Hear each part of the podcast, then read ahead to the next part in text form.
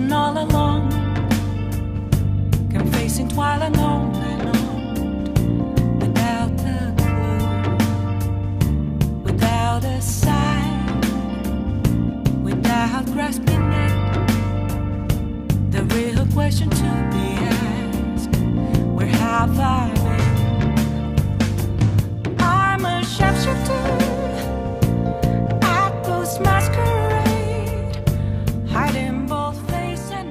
Hello, and welcome back to Enter the Asylum, a podcast where two brothers try and watch every single asylum film ever produced.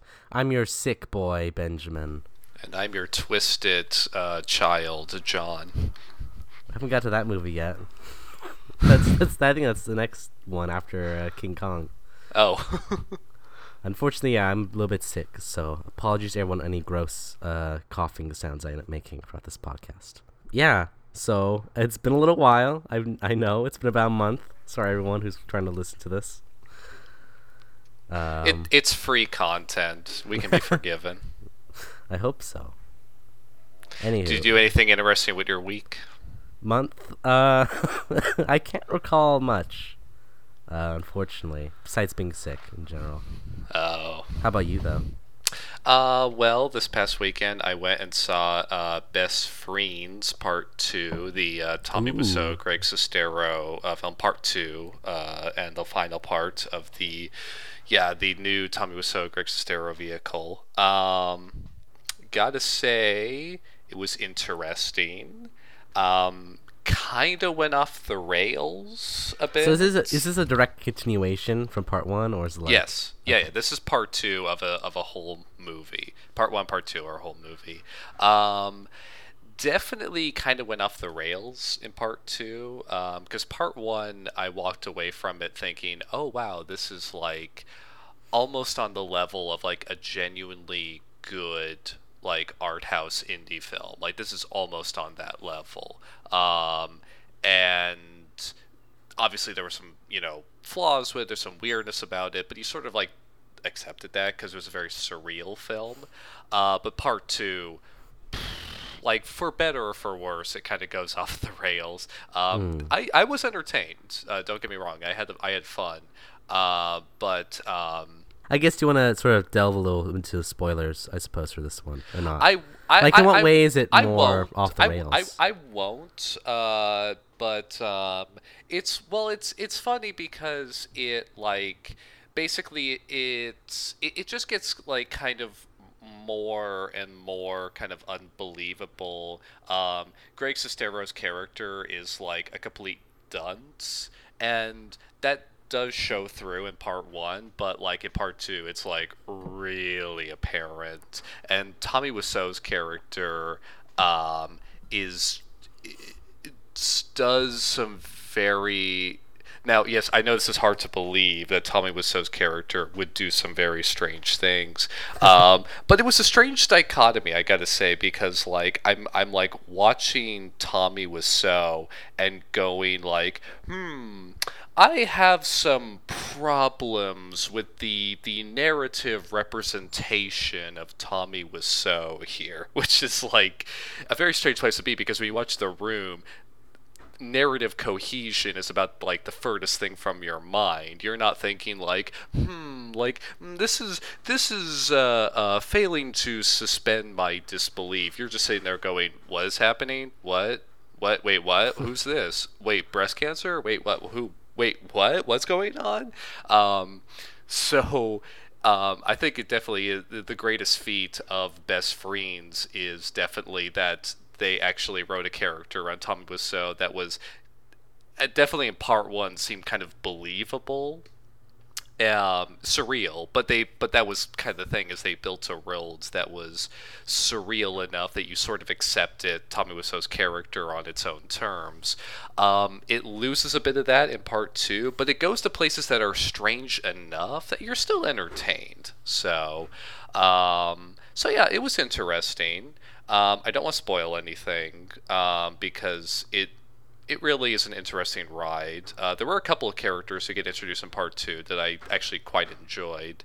Um, I would say if you're interested in this, I would say wait until parts one and two come out on uh, home media of some sort. I don't know if I'd recommend paying full price at a movie theater for this. Um, could also be that like I saw part two was just a limited theatrical run, so I just went to like a regular movie theater to see this. Um, so whereas part one I actually went to like the special Hollywood premiere at the Egyptian Theater where Tommy Wiseau, Greg Sestero, and Paul Scheer were all uh, there uh, doing a Q&A. Sounds like so a it had yeah, it was a spectacle. Like all the people there were like hardcore room fans and everything. So like so like uh, lacking that kind of like you know celebratory atmosphere.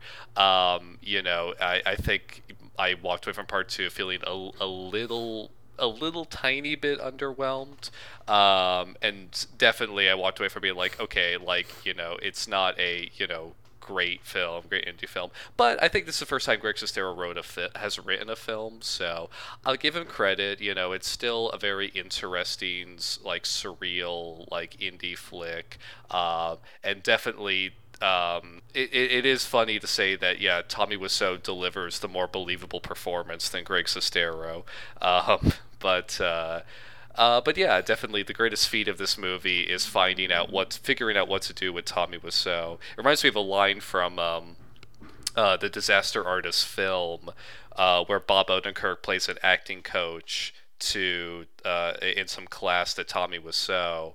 Um, and I don't think this is in the book. I don't think this is a, a, a real event. I think this is sort of was kind of created for the film. But it's it's Bob Odenkirk telling James Franco playing Tommy Wiseau, like you have a dark energy about you. I could see you playing a Dracula or Frankenstein, and and James Franco as Tommy Wiseau is going, I am the Frankenstein. This, I remember that the this movie, this movie is Tommy Wiseau playing Frankenstein. And not Frankenstein's a monster, like Frankenstein the mad scientist, basically. Uh, this is a, this is a movie where they basically do that essentially, and um, it's it it, it kind of rocks. It kind of rocks. It kind of goes off the rails a bit in part two, but you know, you kind of appreciate it for that. So um, so yeah, it was interesting. Like I say, unless Tommy Wiseau or and Greg Sestero are attending your a screening in your area, don't know if I recommend full price at the movie theater. Um, but definitely recommend home media. I definitely recommend checking this out. Uh, so anyway, so after I watched that, I snuck into a screening of Solo next door, which was about ninety percent empty. Um, You snuck I- into it. I snuck into it, which I think was fitting because I think uh, watching a, a movie for free is exactly what a thief and scoundrel like Han Solo would do. So I think I was, you know, keeping in, you know, uh, uh, thematically appropriate with the movie. Were you like hiding in a Um, box or secret on corners? S- uh, hiding in the little cargo shaft underneath the uh, the the theater. Um, that was was it worth it, John? Well, I wasn't caught, so Oh. uh, yes, it was. Um, and that movie was okay. Mm. I didn't love it. I didn't hate it. It was just okay. I'm I'm glad I didn't spend money on it. Yeah, that's a general consensus I've sort of gathered from everyone else as well. and I didn't hate it. I didn't hate it. I just wasn't super into it, and I'm glad I didn't spend money for it. I'm solo. I'm Han Solo. So, I'm solo. Oh, see that that oh man. I wish. I wish. That's a much more engaging and uh, uh, memorable piece of entertainment than that the Star Wars Kinect solo song. They should really just put it somewhere in that film. honestly, they should have had a dance-off scene in the movie. That's how you gain the trust of um Chewbacca. Mm-hmm. They did a dance off, obviously. Or Orlando. yeah, one, one, but all three of them. Uh, yeah, I'm not gonna bother with any kind of detailed commentary about Solo because the whole fucking internet has, has you know been doing that already, and it's not really a movie that deserves any kind of detailed analysis. Like that's how indifferent I was to it. So that was my week. Hmm.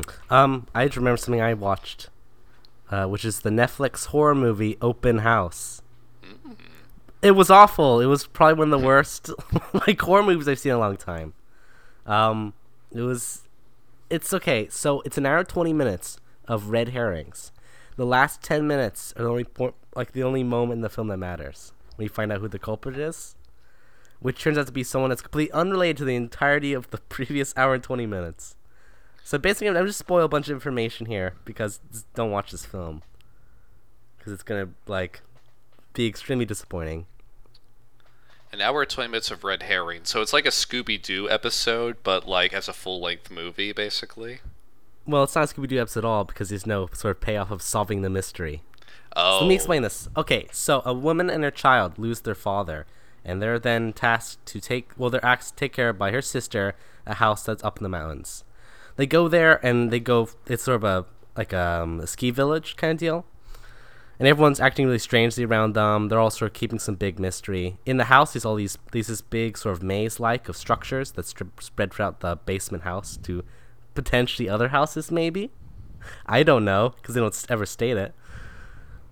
Um, there's all these weird dudes who are walking around spying on them throughout the whole, you know, series of the film. Um, and it slowly begins to climax more and more. People start messing around inside the house, like changing, like turning off the boiler or flicking the lights off and on, things like that. Till eventually someone breaks into the house, and it, so they freak out. They call the police. Um, they eventually get, they eventually get, I think they eventually leave, and then uh, we then find the killer, who's potentially like four different people. I, at that point, you could figure out who it might be. Um, turns out it's none of those four people. It's a complete stranger who just is just a random serial killer, who then kills both of them, and the film ends. So you could literally skip the last ten minutes of this film, and you won't miss a- anything. Cool. Which is, I guess, okay. it's okay in concept, but it's, It's actually not. It's actually not. It's actually I could not. I could imagine thinking like, oh man, what if we do a film that's just red herrings? When we the plot twist is that But none of it mattered. That's literally every murder mystery. Oh sure, but most murder mysteries have some sort of payoff, where it's like, ah, I knew it was the butler. Hmm. Oh no, he had I, that I mean, eye I mean to the, him. I mean the red herring part. Mm. Every murder mystery has red herring characters. There's so many things where there's so many like loose ends in the to story. the though. point to the point where it's actually a shock when the red herring character actually turns out to be the murderer in the end like that's how much of a trope it is Um, yeah, I don't know. It was just like, um, you know, after you finish watching the film, you're like, that's it. It just ends like that. Okay, hey do you know what uh, other film is like that what? uh shapeshifter Oh, is it now? I guess. Yeah. Um. This one ends like that as well. I think. In a way. I, I, i'd say so yeah well, let's get into the uh, film then. granted every asylum film ends that way but Yeah. Speaking of how every asylum film begins with a shot of a scenic area, just in a piss yellow filter. oh okay. It's always the most piss yellow filter they can find. It's always just awful yellow color. I'm glad you brought that up because I, I'd forgotten about this. It's it's been it's been a few days since I watched the movie, so I, I'm kind of like slowly recollecting it uh, as we go on. But um, that shot of the city, and granted, I'm kind of like a nerd about cities, so like this is only We live in this kind of- city too. this is this is kind of the dumb a dumb thing that only like you know someone like me would care about. But the shot of the city in uh, that that yellow filter you referred to, uh, when it, where it's like it's like a downtown, it's you see a big skyline and you like you know and everything. That shot is in Chicago. So when I saw that Oh, shot, I thought it was L.A. Okay, here's the thing. So I looked at that skyline and I'm like, oh, that's very, very recognizably the Chicago skyline. Like, I don't think you can see the Sears Tower, but you can see like Millennium Park, and you can Ah, see that like that weird sort of like. It was filmed uh, in L.A. Like that- the that prison half- though. So Well, here's the well, here's the thing. So I saw that shot of Chicago, and I'm like, oh, it's very recognizably Chicago, and so I was like, oh, cool. There, the asylum is finally going to do a movie outside L.A. for a change. That's nice. And then next shot, it's in an alley, and you see palm trees in the background. And I'm like, you. okay, okay, never mind. We're still They in don't have the money yet to do that. I don't think. Do they ever get the money to shoot outside L.A.? yeah, for sure. I think a lot of the later stuff, like Oh. I think Sharknado films, probably are shot elsewhere. I know. I've only seen the first Sharknado film. I, I think one takes place in LA. Las Vegas. Oh, really? Yeah, Neil Breen comes in, he helps out, and it's so great. Wait, wait. Neil Breen's in the Sharknado film? No, Oh God. he would never Oh, do that. God.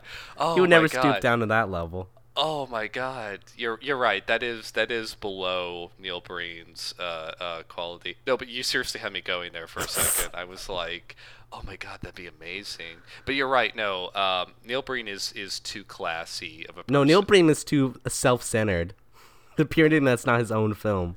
No, but like he has he has a, a very specific aesthetic and he thinks very highly of his aesthetic. Hmm. And Sharknado films and silent films in general are beneath it. So you sure. joke when you joke when you say like that's beneath Neil Breen, but truly it is beneath Neil Breen. When good, you know. More credit to him. Yeah, so in that alleyway that was mentioned, uh, two men get inside a truck, and I believe they're speaking Romanian, because we find out later. Um, they're panicking because something in the back of the truck is like shaking it. I assume.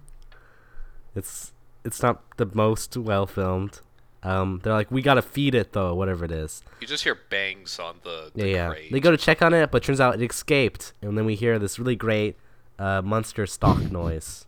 It's the same stock monster sound they've used in like I feel like three other films we've watched so far. I'm pretty Oh, sure yeah. it was an alien. Wow! I'm, Basically I'm. I'm pretty sure it was in like War of the the War of the Realms. I'm pretty sure it was in like I think it was also in uh, Legion of the Dead, the Egyptian Oh, mummy for sure. movie we just watched. Like I'm pretty sure Bloody like I'm, I'm really certain it was in that. By the way, this is that's probably speaking of Legion of the Dead. That was probably my big takeaway. I believe when we did the Legion of, of the Dead recording, um, I at some point said this might be the laziest film I've ever watched, and I still think that's true. But Shapeshifter came very close. A close second for sure, yeah. So suddenly we switch to slapping butt cheeks. Just suddenly. at random. Which is obviously Asylum's like, alright, quick. To make every Asylum film to get sort of viewer intention going. Quick fetish. No, quick, we gotta get a someone being murdered and someone some boobs. Like the first five scene, first five minutes of the film, or the viewers get Oh bored. my god, yes, I forgot about this. It's like some guy with like a um, with a prostitute in a motel, and it And he's sort of he's sort of passively slapping her though. It's like it's really, it's like really It's sort of he's sort of tired, really like- awkward. It's really awkward.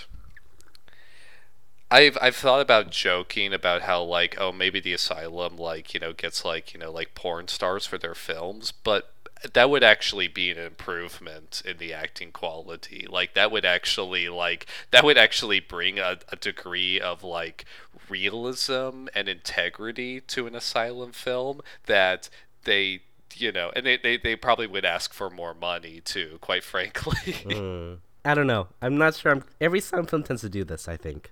oh yeah Where yeah, these like we need tits in the first five minutes of the film, where the viewers will get viewers will get bored.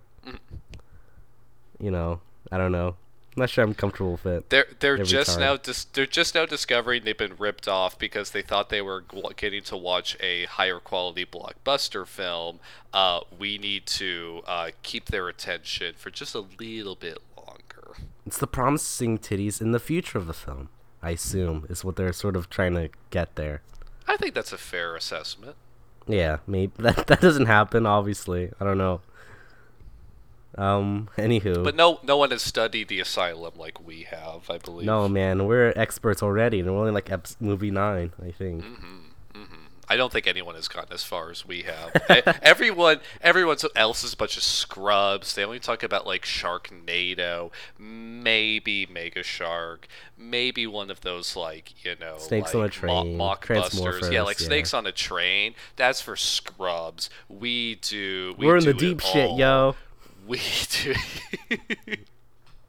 We're watching Evil Eyes and King of the Ants, which is like Oh, the least asylum film ever.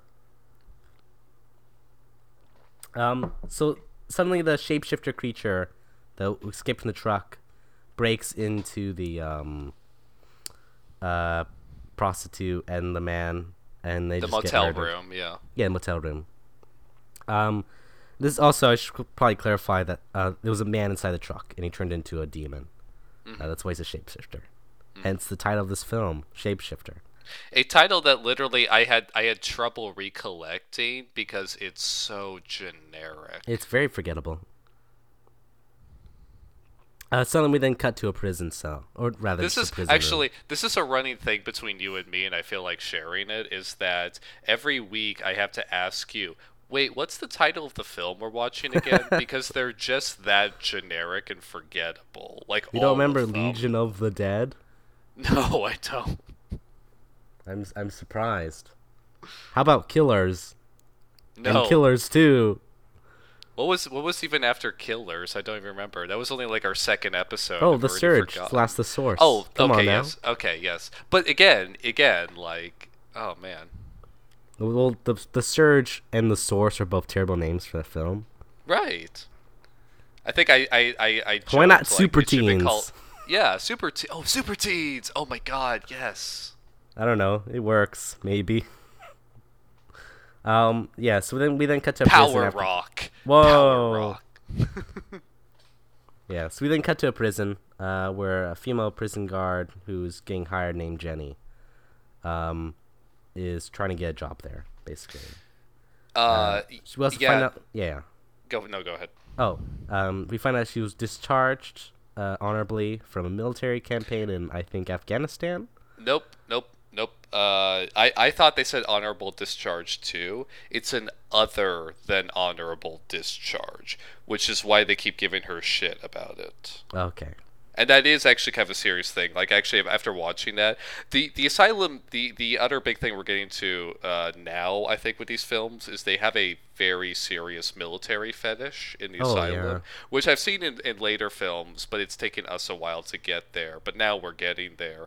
Um, but I remember, yeah, initially I heard like I thought he said honorable discharge, and and so after they kept giving her shit for like you know, uh, uh, you know uh, her her lackluster military record, I was like, didn't they say like that? That's actually having honorable discharge is really good. But but I went back and, and watched it, and it's an other than honorable Okay. discharge, which is a real thing. I looked it up, and so so Yeah. so yeah, it's it's Um, it's actually it actually all makes sense actually. Uh, yeah. Apparently, she was she talked back to a the leader or whatever, and that's why presumably. she talked about yeah apparently her political like they, they make some vague reference like you know her politics were uh um mm, like not agreeable to Hey, they never go into this either, so we don't know. It's very but vague. but everyone knows about Everyone it knows about it. Everyone knows more about it than the references it. audience does. Yes, which is you know a staple in asylum films. Uh, by the way, speaking of the jail, um, so that jail they, they show a and it actually is where they filmed this.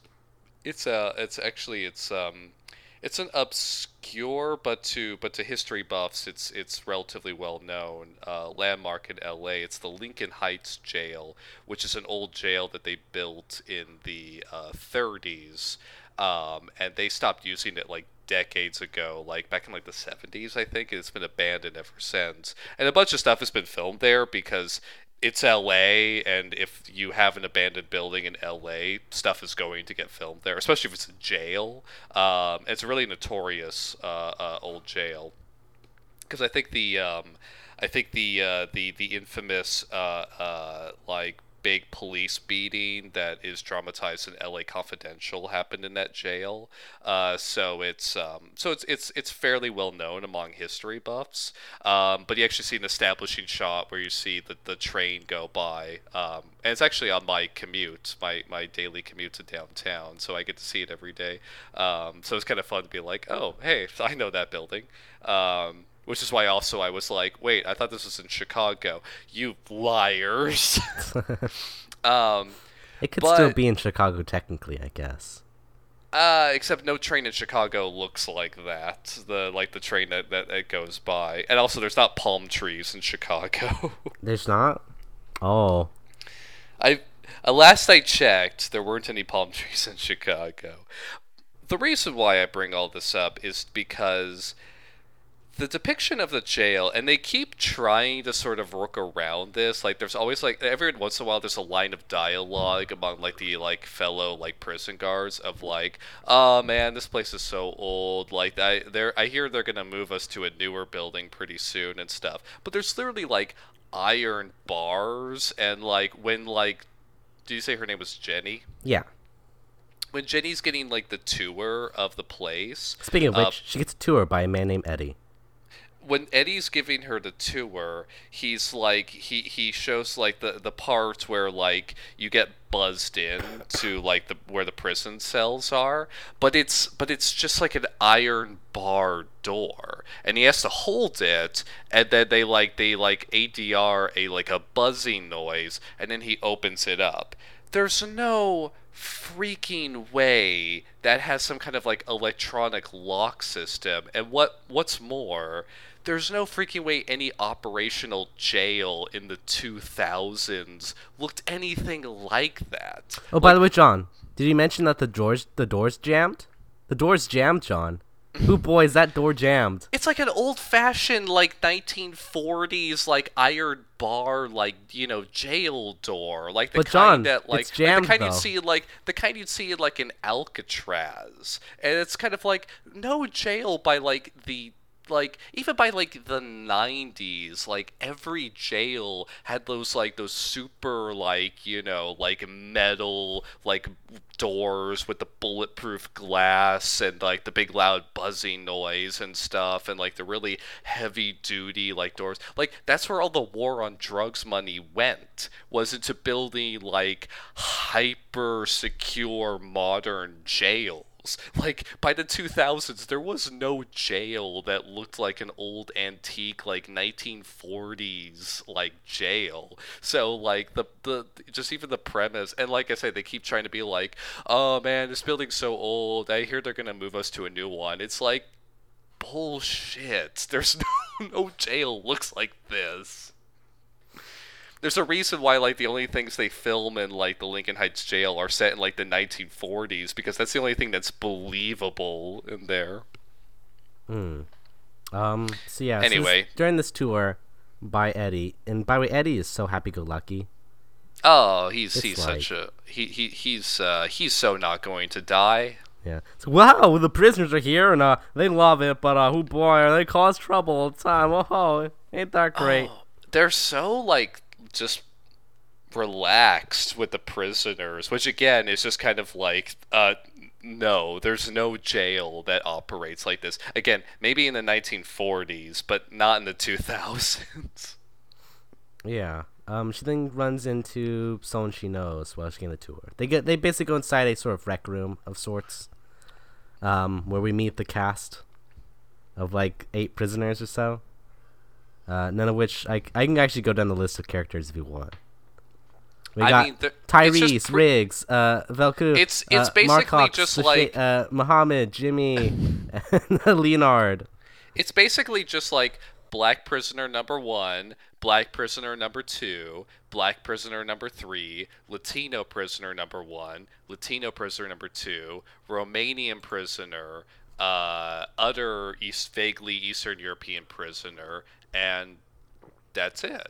You know, Pretty much, It's a yeah. it's a very it's a very you know diverse jail, uh, which is also unrealistic. Uh, but yeah, like one one of the black prisoners is a super buff, muscular, tough guy. The one of the other black pr- prisoners is a like Nation of Islam guy, and yeah, there's your there's your stereotypes. You know, there you go.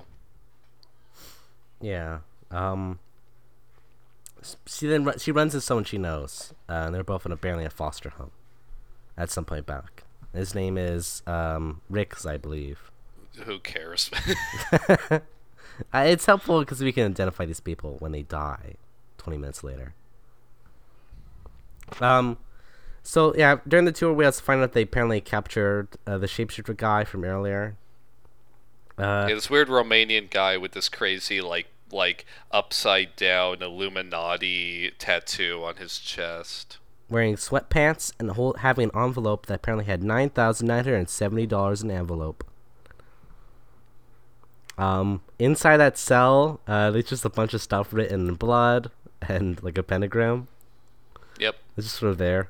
They don't, Just they're there. Yeah, they're like, eh, let him. Yeah. Nothing wrong with He's- that. He starts spazzing out and just like, eh, that's strange. But isn't weird? Then we cut to his cell, and that's all gone, though. Oh, I missed that. Yeah. Man, who boy, silent films, right? They should have dropped the ball on that one.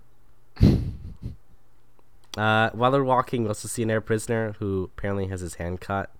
They they they take like two seconds to pan on his arm. Uh, for some reason. And man, we get like I think some of the shittiest dialogue ever seen from a silent film after this scene. Oh, Just the which worst. is saying something. It's so awful. It's like the prisoners are arguing with each other, and it's like I can barely like remember all of it was about. But it's the worst. Black speak, black speak, black speak. Basically, black yeah. speak, black speak, black speak. Brother, brother, brother. Black speak. Mafia man, mafia man, black speak mafia, black mafia, black speak mafia man. Basically, it's like Latino, Latino, Latino. yeah, it's the worst. It's so awful. It was painfully here, and everyone's like been dubbed in, so it's like there's numerous times where characters' mouths are moving, but no words are hap- coming out. oh, the ADR in this movie is like a nightmare. It's awful. Um, speaking of, yeah, one of the people, one of the remaining guy who has his cut in his arm is a guy from the mafia. Uh, he's ro- the Romanian mafia, ra- rather. um, after this whole scene, uh, we then see the shapeshifter man who's uh, basically biting into his arm, sort of eating Oh at yeah, it. he, he chews his arm off basically. Well, not off, but he like like chews into like a, a, a part in his skin, and he just keeps going back for it. And again, this is the asylum just in love with their makeup artists just like Oh, oh, yeah. yeah. like because we get like it, it it lingers on that for so long. He keeps keeps like going back to be like ah Wu's arm and just like pulling off like another strip of like plastic you know like makeup flesh and stuff.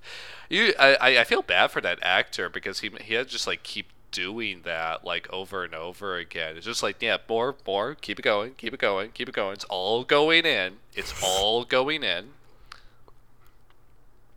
Uh, we then discover that he actually has hidden a pentagram in his arm uh, that he's actually trying to pull out. It's like yeah, it's like a metal like it's like about the size of like uh um like I don't know like uh maybe like twice the size of a quarter and it's yeah it's like a pentagram like little metal pentagram ring thing. Um, right now it's kind of the night night shift, which is what Jenny is hired for, basically, as Yep. well as Eddie and a third unnamed guard. In short, all of the guards we've seen so far.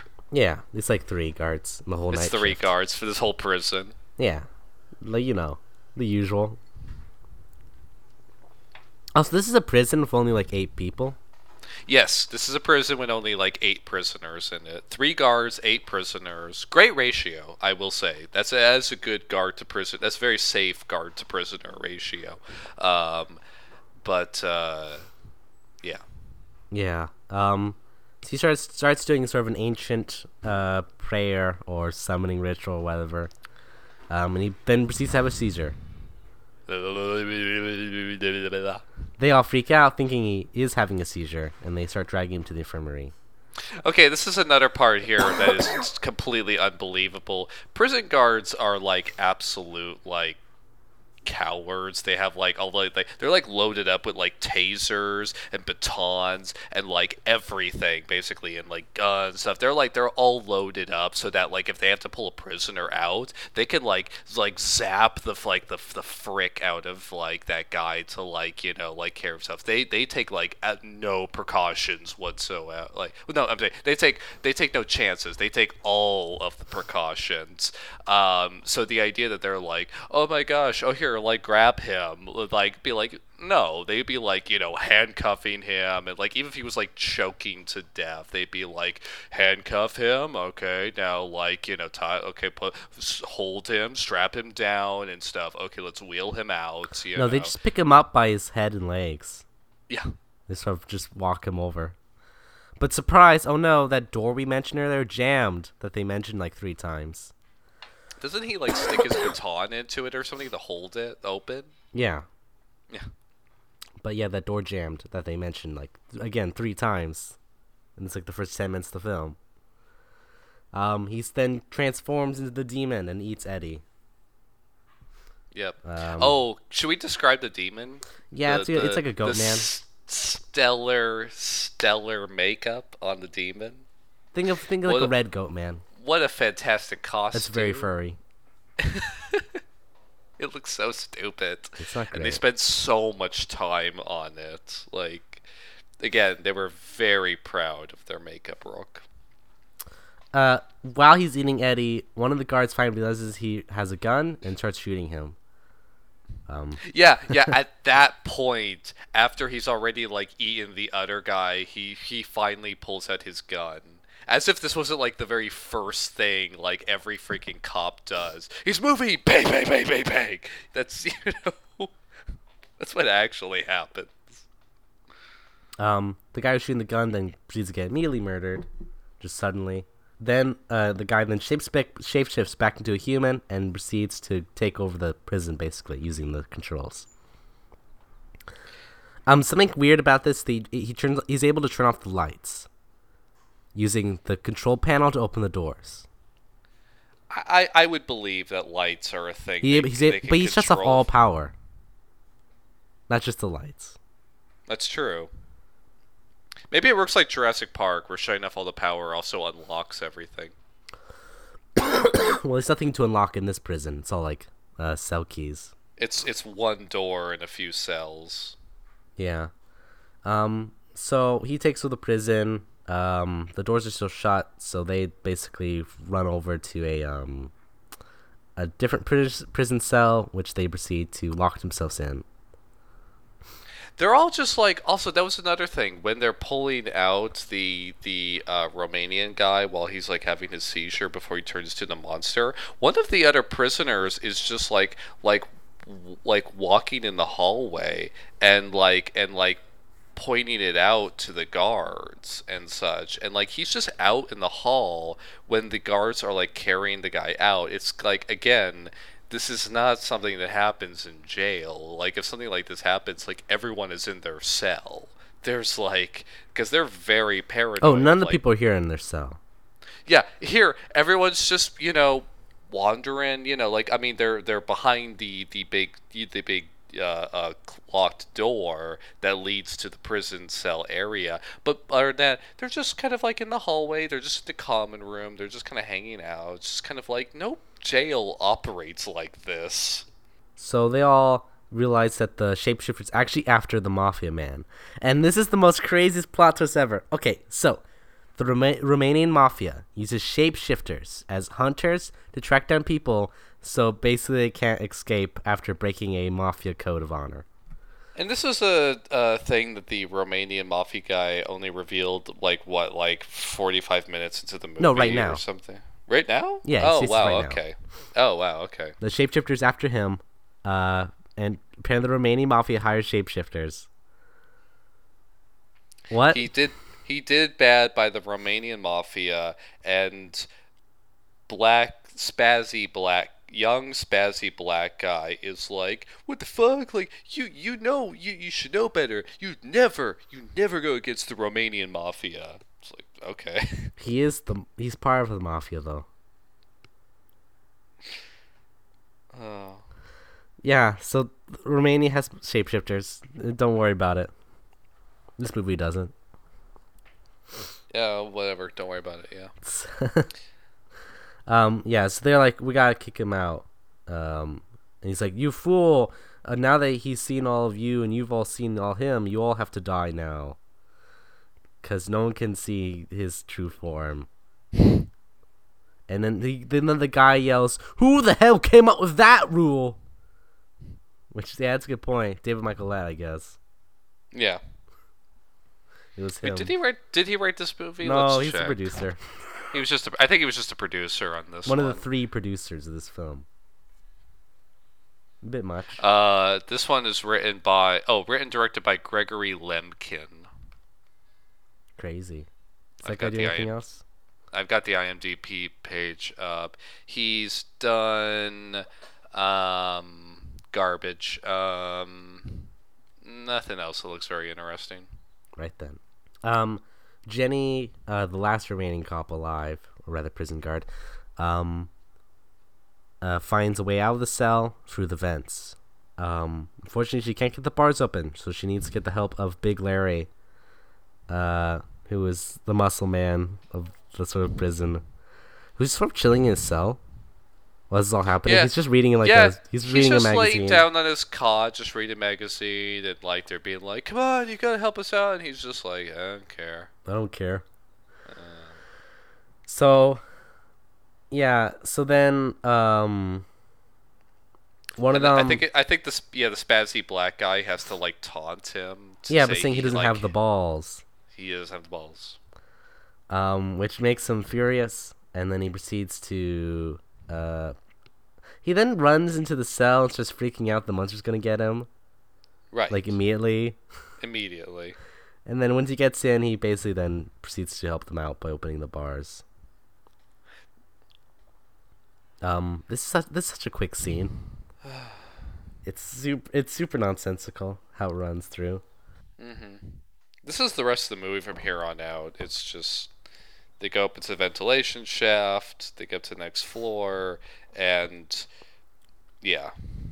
Yeah, uh, Pedro, one of the prison mates, gets killed as he leaves the cell.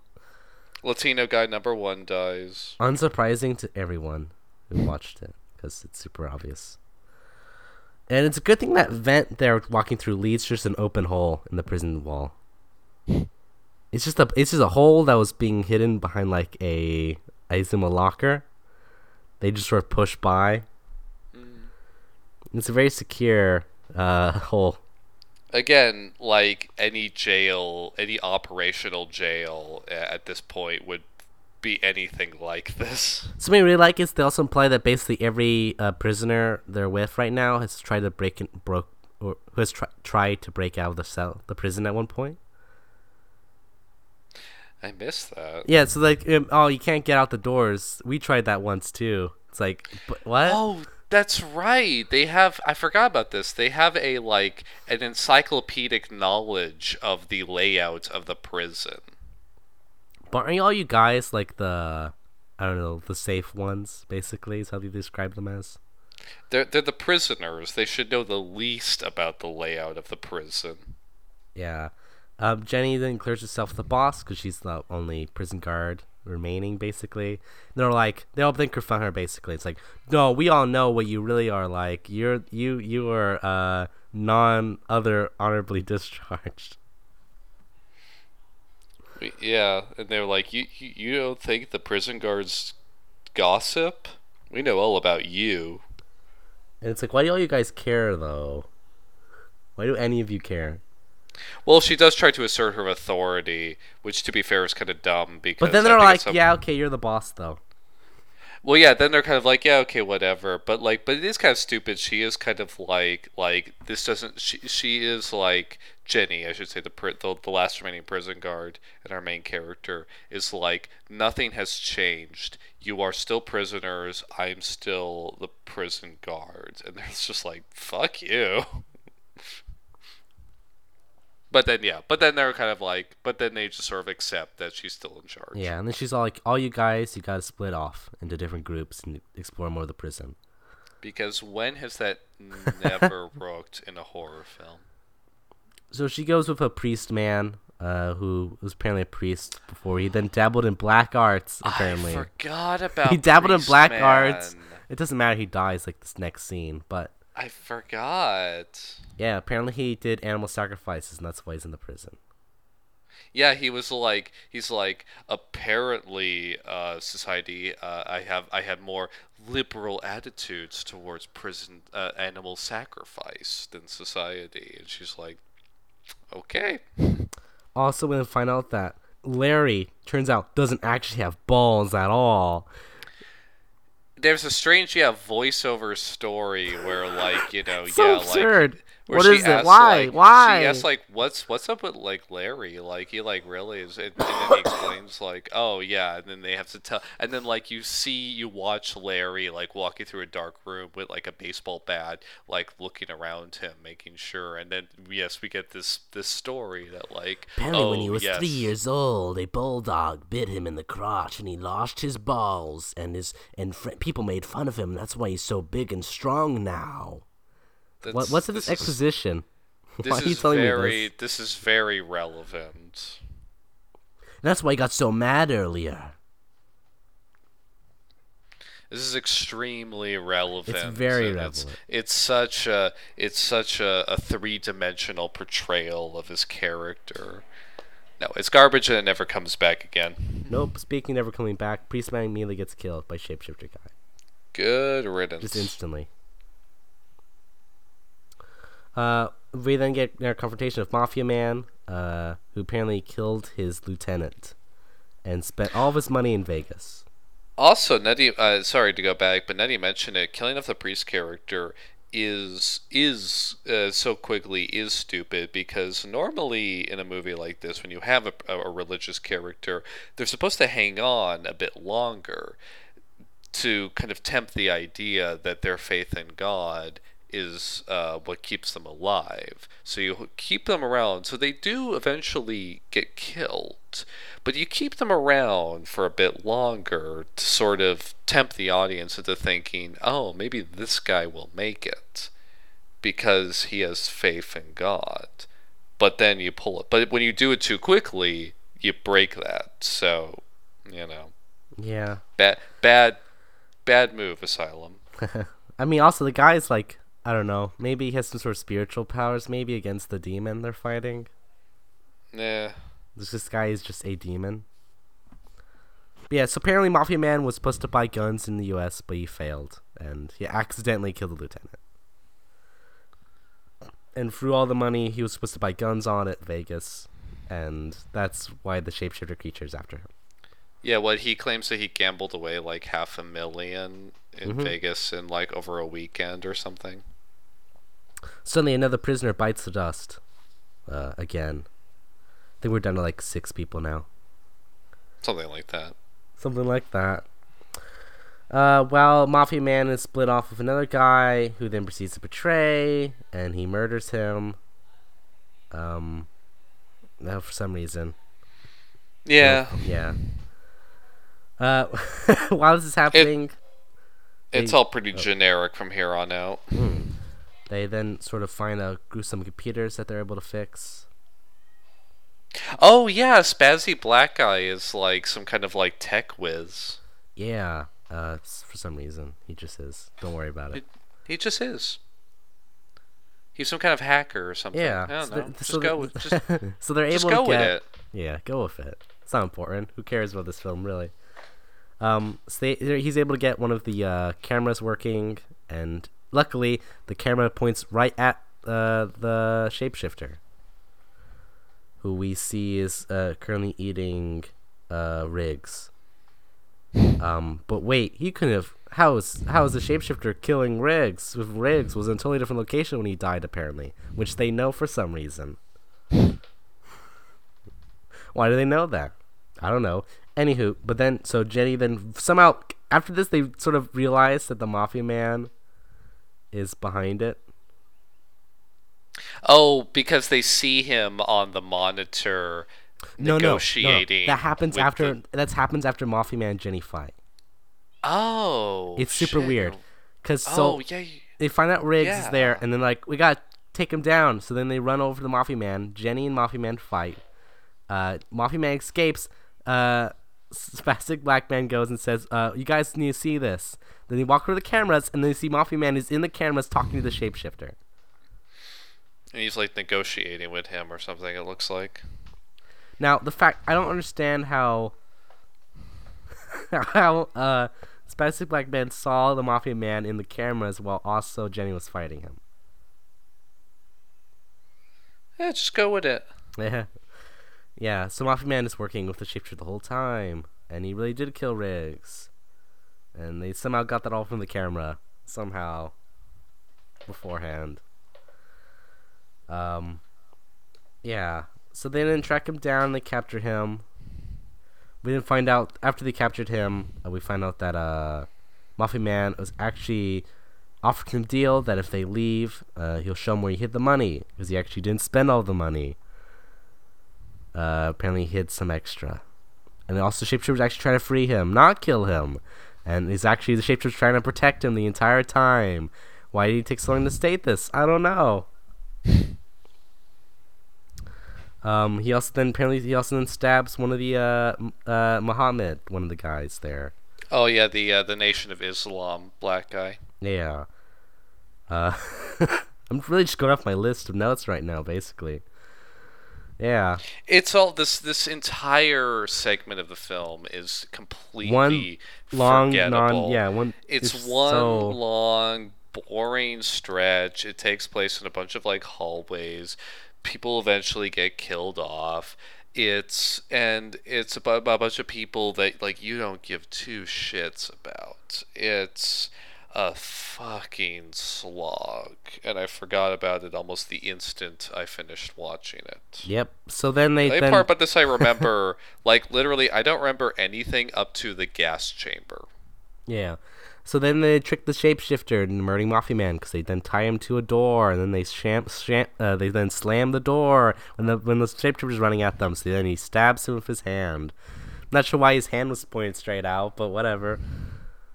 And then uh, Lenny then sacrifices himself to let the others escape, and he's like, "I do have the balls," and then he dies instantly. Oh, you Uh, don't have the balls. No, but then they then fall through the vent, vent, uh, vent the vent shaft and land straight in the gas chamber. That's lucky.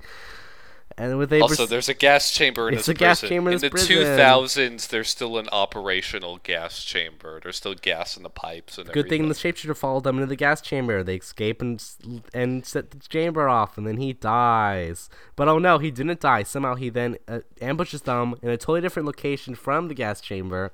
That's the thing we forgot to mention. This this monster somehow has the ability to teleport into a completely different location, and no reason is given for it whatsoever. No, Oh, I think this is also. I think at some point they were like, "Oh, we need to kill him when he's still in like human mode," and I think, think they make some sort of like says that. implication that. like the more people he kills, the stronger the monster gets. So we have to kill him before. hey, by the way, does that the- stack over like a period of time? Like, if he kills someone a year ago, is he still getting that strength, or does he lose it?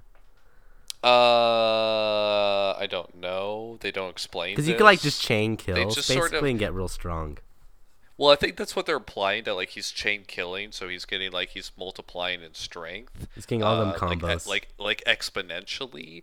Um, but um, but he's not. But they kind of only again how they know this is unclear, and no one really take bothers to kind of explain this. So it, it's not clear how the characters know this, so the audience doesn't really understand it. So, yeah, Anyway, so This Jenny and the. Jenny and the shapeshifter fight a bunch, and then Jenny realizes that this talisman's the only thing that's keeping him as a monster form. So then Jenny takes the talisman off, and he dies instantly and explodes.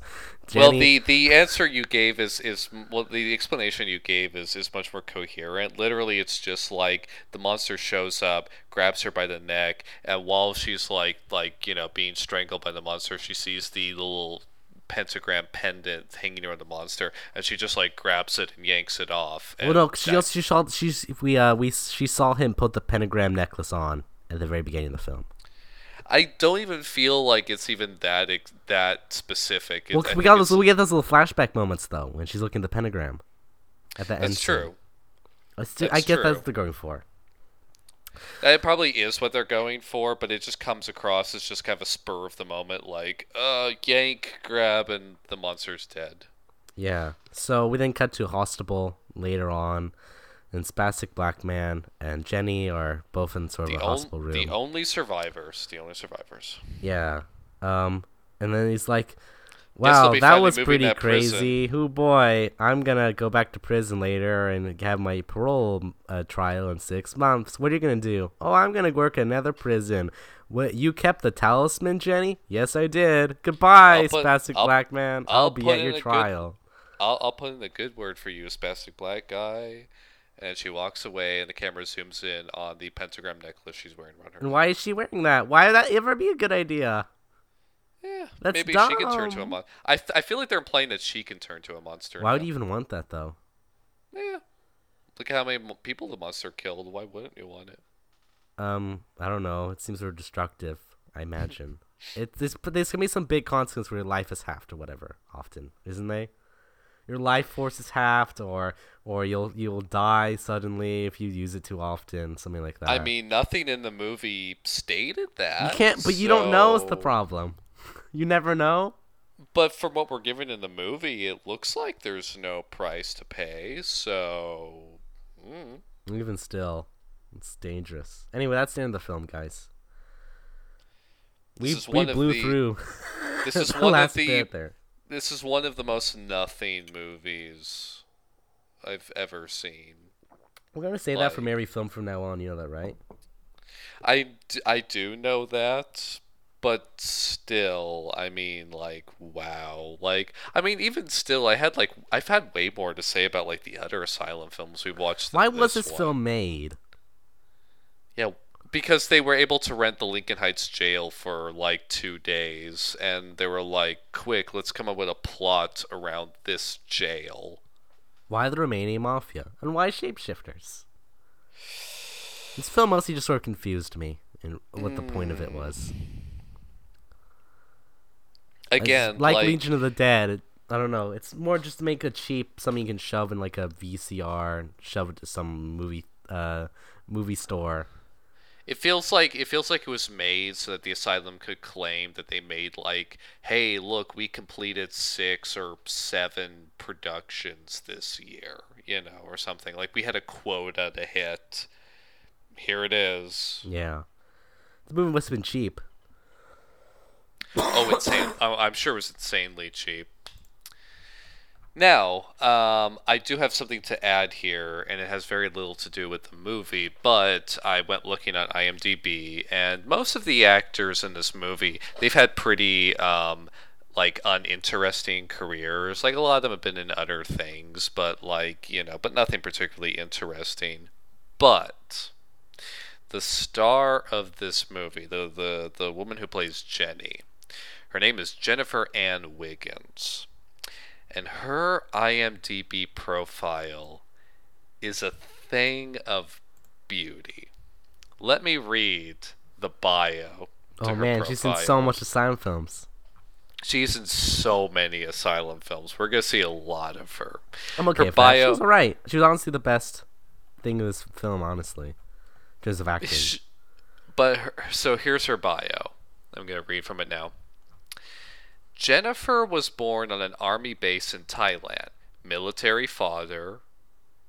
Mother is an outstanding Chinese there, by the way. woman who instilled invaluable strength and perseverance in her child. As a little girl, she was parading around the house wearing her father's military hat and announcing herself as Captain Wiggins! Two exclamation points. All she ever did was hang with the boys on the bases and engage in war games. A girl has to hold her own when the families and kids next door are all military? It was an obvious development that Jennifer had her sights set on the FBI Academy. She obtained her bachelor's degree in criminal justice, as well as various fight and weapon training. This girl was more concerned with beating her best time at upcoming swim meets or a new Smith & Wesson handgun than the latest trend in haute couture. However, after once accepting a role for Japan TV, she fell in love with being on set and acting for the camera. The excitement she felt had changed everything. Because of this epiph- epiphany, she made a decision to trade in the real guns for the prop guns and moved to Los Angeles to pursue acting full time. Her quick witted humor and even quicker fists are both delivering punchlines on 35 millimeter. It's unlikely that she'll ever go back to 9 millimeter. Man, it's depressing to read. IMDb mini biography by Zoltan and personal representative. Sure, that's still depressing to read because she's just in like, just just Z tier films, honestly. Now, here's the other amazing thing about Jennifer Ann Wiggins. If you look through her IMDb page, So most of the stuff that she's credited in is just like asylum films, but the very first film she is credited in, way back in 2003, is an extra in Julie and Jack, the very first movie created by James Nguyen, the creator of Birdemic. Whoa, dude. And she's credited as just Jennifer Wiggins in that movie. And so I went and I watched Julie and Jack to see. And like there's just a bunch of extra college students in like one scene. So I don't know for sure if it's the same Jennifer Wiggins, but IMDb has credited her as being in that. So I really, really, really want to believe that it's the same person. And her very first role, acting role, was in that movie. That's intense. That's amazing. So at least we got that. At least I, I found out about that from watching this movie. Yeah. Um. Also, Other than that, this oh. this movie sucked, and I wouldn't recommend it to ever No, anyone. I do It not recommend this film of time. To, I recommend this to no one. It was a complete waste of time. It was very boring. It was completely forgettable. And uh, yeah, And hey, we got our first uh, five star iTunes review. yes, uh, by RJNC00 with the title thank "Commit you, Me to This Asylum." RGNC00. Great podcast, really great if you like Z grade films. Yeah. Yeah, so thanks a lot. Um, I'll probably read more of these if people ever want to. I don't know, put reviews on. I'll But only the five star ones. I, I'll, I'll probably read other ones if necessary. Uh, once again, I also like to mention the uh, email enter the asylum podcast at gmail.com. Mind saying that to me back? I think you said enter the asylum podcast at gmail.com. That's correct. Enter the asylum podcast at gmail.com. Um, yeah, it's, it's been a month, uh, of course, so I don't think anyone's sent any emails. But hopefully, people will now when I release the next three episodes again. Do it. Yeah, once again, apologies for having like zero episodes in the past month. Things have been We've busy. some. Things have been really busy lately. uh, things will calm down and- now, hopefully, though. So, We we both we both have, have had moves. Uh, I I I've just finished a move, and you have a move coming up. So you had a lot of packing to do. Yeah. And of course, we have Rook on top of that. So we have very busy lives. hey, uh, expect to hear more of us soon, for sure. Next week Hopefully, when we So- watch um the King Kong film, which is uh, King of the Lost World. yes. Finally, we've made it the first mockbuster, official mockbuster. The affair, yes, because yeah, War of the Real War of the Realms is kind is the first mock. That was an accidental mockbuster, we're Uh, led to believe. uh, Right, right, right. Yeah, yeah, yeah. Of course, of course. Uh, but this will be a. Um, this is the first blatant mockbuster, so I'm excited. We're we're we're entering a bold new era in the asylum. How exciting! All right, well, that's a podcast.